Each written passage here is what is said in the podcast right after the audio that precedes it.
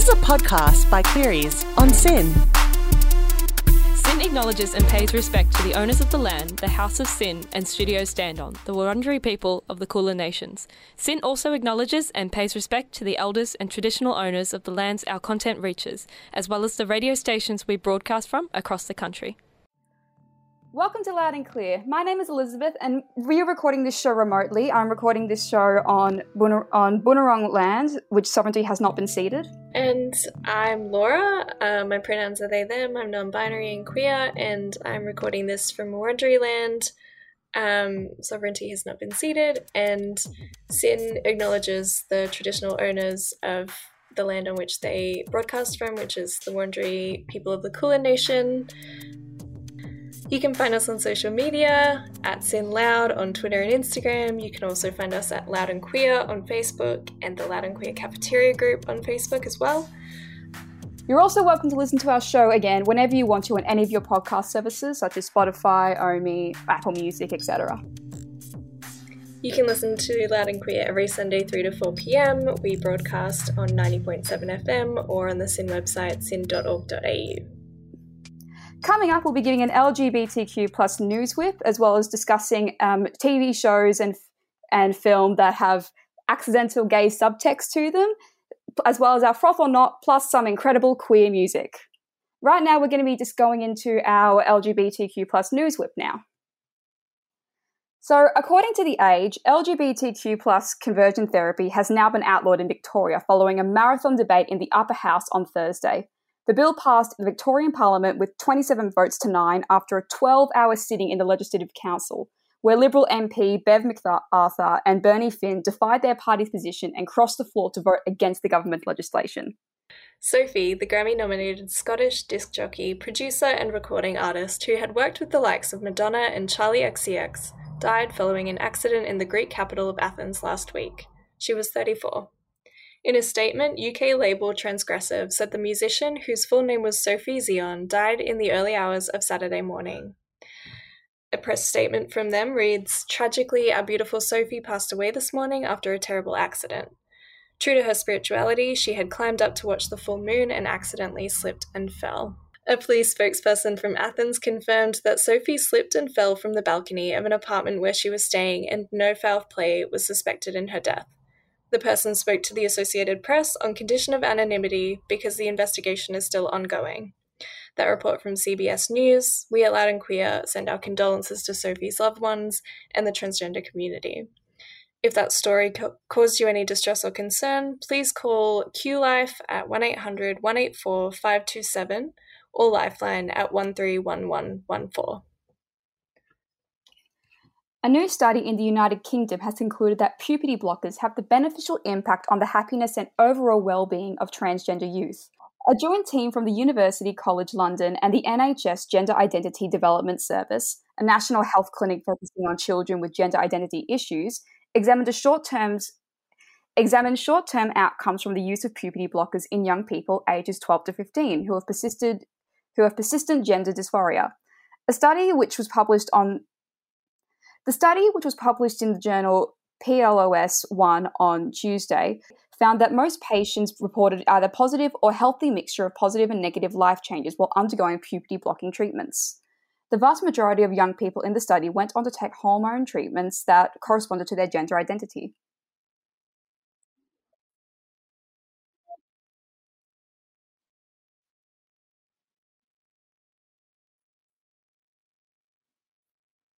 You're listening to Loud and Queer on SYN. My name is Elizabeth. Right now, we're going to be talking about, which is a topic I'm very excited for, um, movies and TV shows that weren't queer when they when they aired, but we kind of feel that they are. so, what is an accidentally queer movie? To start off with, let's define it a little bit. I think people can often have like very strong connections with one another, and that can be like both in the friend in a platonic way or a romantic way. And in shows, like most of the time, sure, it can be just in a platonic way, but like in a world where a lot of, especially at that time, a lot of a lot of queer children and teens were struggling to find representation in anything. Like it's easy to see how people can like find those like find these strong connections between people and see a relationship in that. Yeah, for sure. And we did talk about queer baiting a little bit before we jumped on here, and I think um, I want to distinguish that. So, accidentally queer is probably something where um, a same sex relationship is really strongly represented, or maybe someone's gender identity is a bit ambiguous, but it's not like specifically stated, right? And then you've got, um, you know, that's like accidentally kind of creating those narratives, um, and the viewer can take that how they want to. And then yeah, it's not, not exactly intentional, but it's just how it is. Yeah. Like it just that's how it came across. Yeah, and like you said, you know, there's always that um, element of being queer as a kid and then wanting to find, you know, something that represents you, and so you're looking kind of desperately because the world might not have gotten that far yet, and there's definitely been some strides.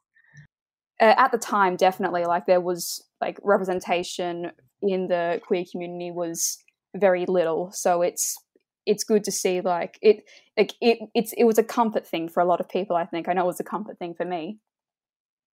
Mm, yeah for sure and like particularly the very hetero culture coming out of hollywood in the 2000s was like it was fun and it was silly but it it was so so straight. Yeah it was. Um and so i think you know that leads us to queer baiting which is when uh, writers or directors of shows would kind of um, create like scenes or maybe ads back when we we watched TV. Yeah.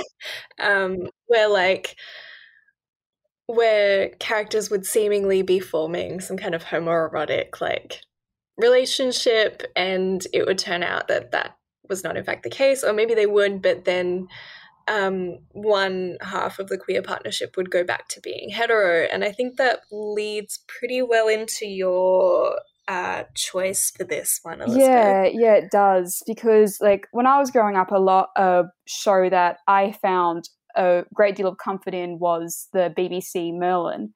And, like, if you have, if anyone has ever seen that show, you know that the sexual tension between Merlin and Arthur is strong. there is they have a like it starts out with like them not liking each other much, but they grow to have a very strong bond and depend on one another. And it's like a lot of people had an attachment to that relationship and saw it as more than just a fun bromance, but an actual romance. And I was also one of those people. And we're in a show as well when the concept of magic itself is also very heavily queer coded, whether intended or not. It's easy to see where the connection grew, where the connection grew. And lately, a lot of people have gone back to look at the show and said this is queer baiting from the way that the characters they they they get along with one another. That it's got this very like queer baiting like perspective on it. And I know that the showrunner also did not help his case with that when he re- referenced the ending of the show being a love story between the two leads, which very poor wording there, I got to say. But at the time, like I think that it part of me thinks that there wasn't that intention. Like that's me trying to be nice, I guess, but I can definitely see the other side of that where it is like yeah, like it's it's hard when the, the main the, the two leads have what looks like better chemistry than any of the other characters in the show at the time. So it like it says a lot when you play the romantic relationships in the show the exact same way as you play their friendship. It's like it's the, the, it's very visible when you see the show. So it's something that obviously is still going to be obviously discussed a lot today and probably for a while to come. It's just how it just trying to think about how to word it. It's it's just something like I still find comfort in the show, and I know a lot of people still do find comfort in the f- relationship between the two characters, and I don't think that ever will change.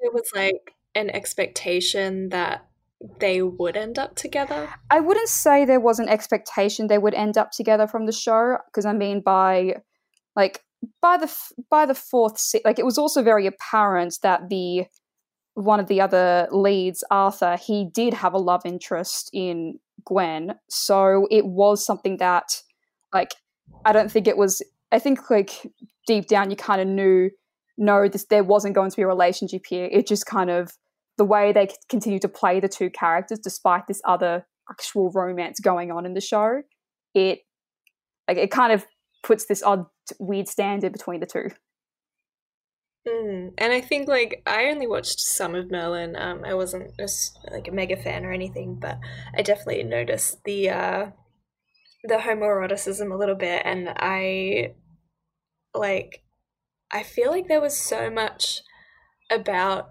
um, Merlin and Arthur where they're so dependent on one another. Like they have a lot of sort of conflict over how much they need one another. They do, and that felt gay to yeah, me. there, there is a there is so much of that. It's like like it, it's ha- like it, I mean, there's always going to be that kind of fun. Di- like they've always just had this like great dynamic, even if like there's been the whole secret of Merlin hiding his magic from Arthur. Like it's still so apparent how much like it's so apparent in the show how much they care for one another. Like so when it so when you see that compared to the other relationships in the show, it's kind of like, well, how is this not gay?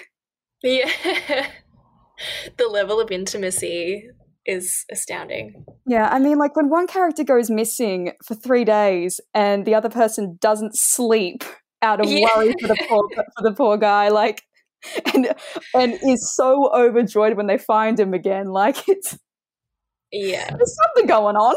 something's happening. And you sort of mentioned it earlier that, you know, magic itself is quite queer. Can you explain that to me? Well, just the way how it's persecuted throughout the show, like it's this some it's something that you can't get. It's something that you're born with, and it's something that you can't like something that you can try to repress, but it just makes you miserable. It hurts you inside, and that like if anyone finds out about it, you'll be persecuted and hated and hunted. It's something that like obviously, like, it's something that is very real to that experience. And when you have characters that like even like the actress that plays Morgana, Katie McGrath, she's said herself like it's got that feel to it, like the idea of like I have magic, it's something I can't control.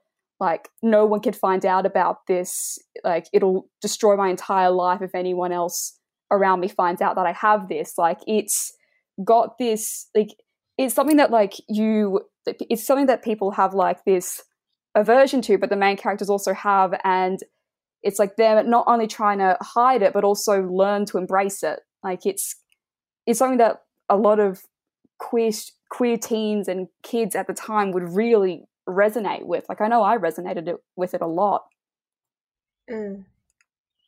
And do you think that that was quite intentional from the writers that that comparison could be drawn, or do you think it was just queer baiting? like i get the i get the feeling just from how s- strong the show writers are always against like no this isn't what we intended. I can i'm assuming that like i'm willing to give the benefit of the doubt that, that that wasn't what they intended but at the same time like it's something that was very important to a lot of people. Like by the time the show was still around like when the show was like finishing up in 2012 like it wasn't like the shit between the two leads was like suddenly getting popular later. Like it was very popular at that time as well you're listening to Loud and Queer on SYN here with uh, Elizabeth and Laura. Uh, we also just finished talking about the first part of our Accidentally Queer segment discussing Merlin. So now we're going to jump into the second half of that segment talking about Thelma and Louise. Yeah, so Thelma and Louise was a movie I had wanted to watch for a long time, and I only first watched it last week actually. So um, I was really excited to watch it, and I think it's a great example of an accidentally queer movie. Um, it's from the 90s, so there's a lot of like feminist uh, culture, you know, riot grrrl bands and all that sort of very punk, uh, you know, like anti establishment kind of feminism going around. Yeah, like like stick it to the man sort of thing, Yeah. literally. which we love. We love that. And so Thelma and Louise was released in 1991, um, keeping in mind that's like in the midst of or uh, near the end of like the women's liberation movement um, and, you know, second wave feminism and a lot of Mm. sort of openly lesbian culture finally breaking the light of day and Ridley Scott also is, uh, I've been told, someone who made a lot of films about how terrible men are. And Callie Khouri wrote the helped write the script. So we've got two pretty feminist uh, filmmakers on our hands here. And I want to start out by mentioning all of the terrible men in the movie. Ooh. Tell me everything. so there's uh Thelma's terrible, terrible, terrible husband. He's really abusive. He's sloppy. He's lazy. He expects her to do everything he says. He wants her to act a certain way, dress a certain way, treat him a certain way. Has a very like women belong in the kitchen kind of mentality. And Thelma doesn't love it, but she's married to him. She's a loyal person. She's kind of painted as naive in the beginning, and you end up sort of empathizing with her. And then you've got Louise, who is her sort of hard older friend who takes care of herself, has never settled down, and drives a really, really cool car. Um, oh, that's what you love. yeah, it's hard. That is what you love. yeah.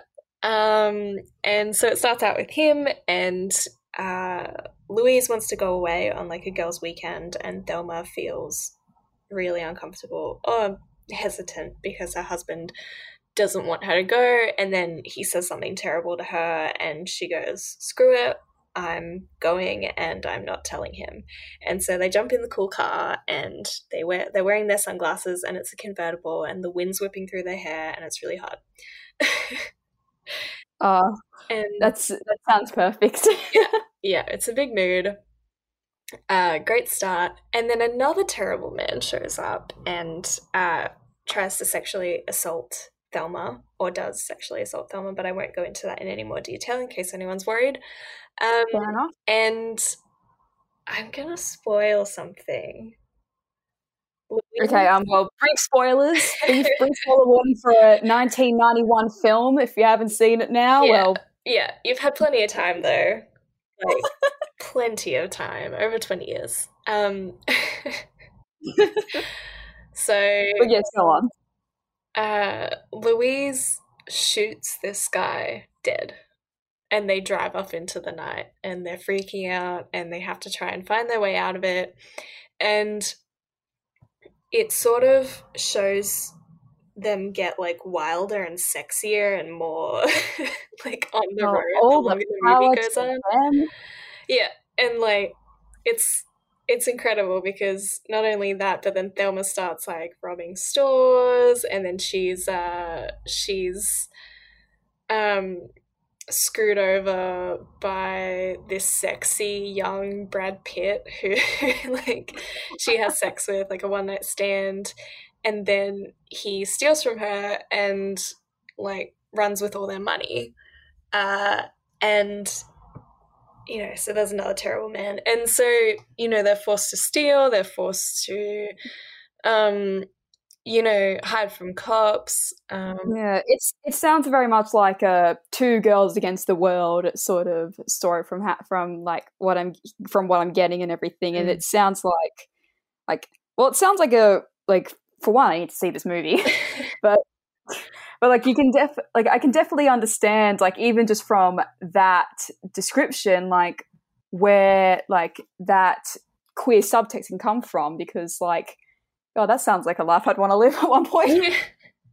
and they become you know even closer they learn things about each other um, they bond over similar experience of facing sexism or harassment from men um, and they have to find their independence, which Louise kind of already has.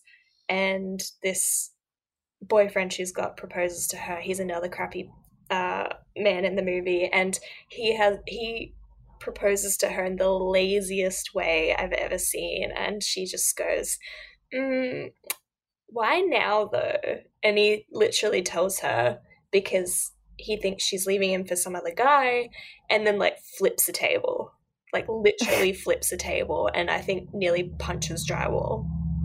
Jeez. And you're just going, God, they all suck.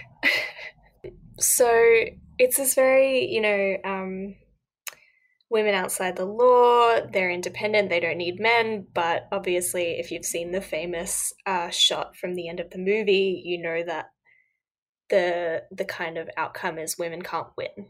So they're strong Yeah. enough to be without men, but they often can't survive because of systemic sexism and oppression and things along those terrible lines. And so you end up with these two Jezebels who are really, really cool and feisty and uh, there's a kiss. There's a little kiss at the end before they Oh, yeah. drive off uh, into nothing, and it's the it's the gayest thing you get. Um, but what I like about that is that it's not subtle like those other sort of um, sapphic movies we're seeing like in the last 10 years where there's a lot of you know like longing staring and uh, gentle hand touches because they're Yeah, shy none of, none of that. There's none of that like special connection Yeah. between the two. It's just like like it's it seems like it's very overt in it, and Mm, like it's. God. That's something I've missed. God, I've missed things being overt. It's too much subtext in sapphic films, all right? It's too Yeah, much. I- too much sapphic, too much subtext, and not enough like just text in, in Literally. in general in general media at this point. It's like Mm. God, that is a tangent for another episode from me. I swear to God. Yeah. I'd love that. We'll get to that next week, I think. Um, Sounds like it. but I, I think something that, um, like, as we were both reading about our respective, uh, um, sorry, I can't remember what to call them.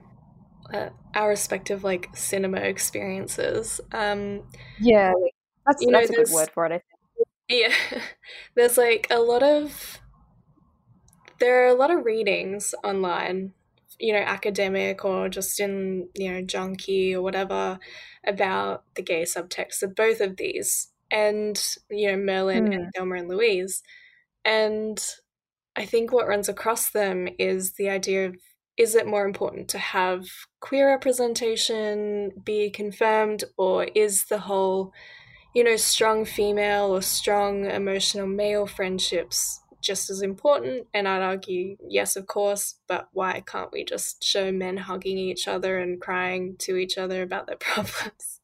Yeah, Anyway, and why can't we have films about women without the male gaze attached constantly? yeah. Like the fact the Bechdel test exists at all is just so disappointing to me. Yeah. Yeah. yeah, but like it's that's it's something that it's I think just because of the way like representation in like media in regards to like queer representation in general, like whichever way it goes, either being as like a strong friendship or a romance and everything, like anytime like a strong friendship between two female or two male leads is going to come up, people like fandoms and everything, they will look at that as like they will look at that and like put on the I don't want to say like you know you kind of get what I mean like the that representation like shi like shipping wise and like Mm. seeing them as a, a cute couple and everything it's something that's always going to be there but like I think there is that there just needs to be more balance between like yes that just ha- like have these sweet friendships let men and women be vulnerable and everything and let them be strong at this as well and let them Mm. be able to depend on one another and let it be and like let it just be that it doesn't have to be it doesn't have to always be queer representation but at the same time also like let's also It'd have nice. some nice yeah let's also have more queer representation like let's have let's stop with the subtext and make it more overt Mm. I wholeheartedly agree. Welcome back to Loud and Queer on SYN. My name is Elizabeth with my host Laura. Uh, we just heard the song Forrest Gump by Frank Ocean, and now we're going to be talking about froth or not things that things that we thought were good or bad that occurred this week for us personally.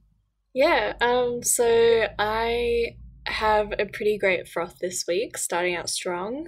Um, I've been watching this YouTube series called These Thems, and I haven't really watched any fictional YouTube series before, and I think this one is amazing. Um, Ooh. it's about a group of queer people in New York City. Um, there's a newly out lesbian woman who uh, she doesn't know she's gay in the first episode and she goes to the gyno and accidentally uh, has a, a little climactic moment for herself and oh. is like oh oh no uh, this is why i hate having sex with men and then there's another person who goes to the gyno who is non-binary and has to sit down with their gyno and teach them about pronouns and gendering people correctly uh, who have vaginas, and it's very cute. And they meet in the hallway and sort of accidentally become friends. Um, so this very oh, newly out person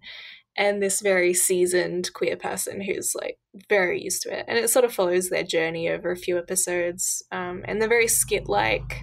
They're really comedic, and they take a lot of sort of, um, I guess, really positive or like anti cancel culture approaches to a lot of really serious topics in the queer community and just teaches oh. you about ah. them.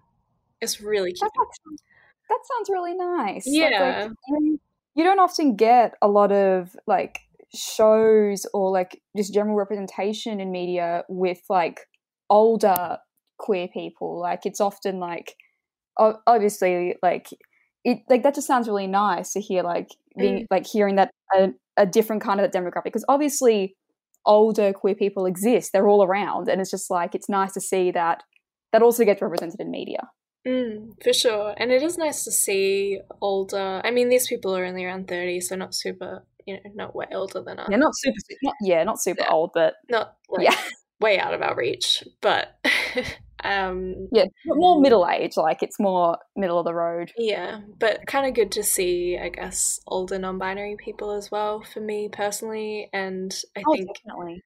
quite funny uh, with the 30 year old recently cracked egg of a lesbian where she's like, What? I can't be 30 and a lesbian? Like, that's just so cute and funny to me. And she goes through the whole stage of like exploring and you know, trying out dating different people and learning about the community. And it's just very, very cute.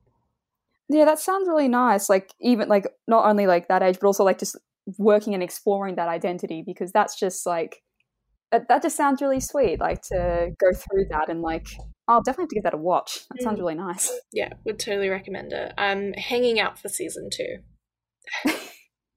I can feel that. Mm. What's your froth um, this week? Um, so my froth, um, it's it's uh, definitely a froth for this one. I find it I find it's very, quite ironic. Um, I've been recently listening to this song called Heat Waves, which recently, like I think about two weeks ago, landed like hottest 100 in Australia and got number one. Cute. So, which I thought was really, which was really good. But I recently found out that the reason why it got hottest 100, like it got number one hottest 100, thank is thanks to a gay Minecraft fan fiction.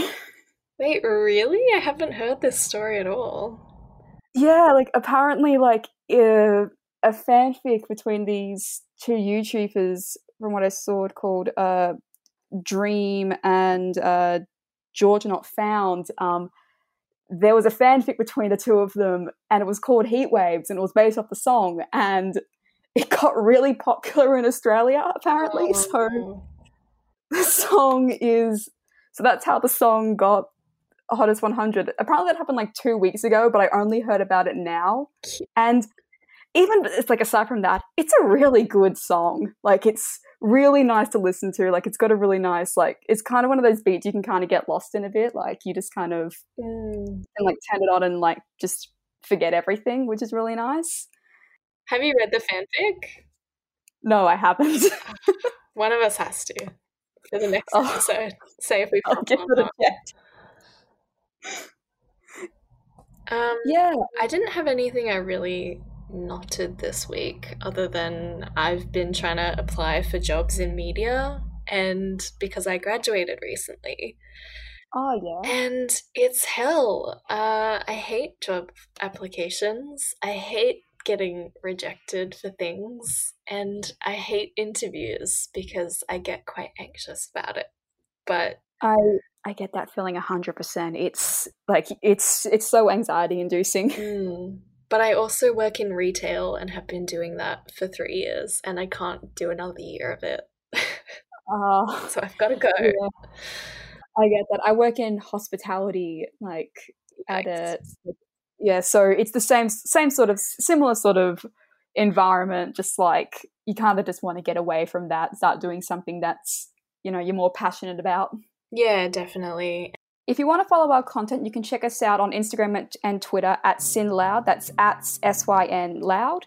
As well as you can check out our podcasts on Omny, Spotify, and iTunes. Today, this week we covered uh, queer news that are going on in the media currently, uh, accident, uh, accidentally queer cinema, as well as our froth or not. Uh, we just want to say thank you from the Loud and Queer team here for listening today. And uh, if you want to have more chats with us, join our Facebook group, the SYN Loud and Queer Community Cafeteria, or our Facebook page, Loud and Queer, for general news and updates. You can check out our, our playlist on Spotify, the Loud and Queer mixtape from January to April 2021. Thank you so much for listening. We'll see you next Sunday.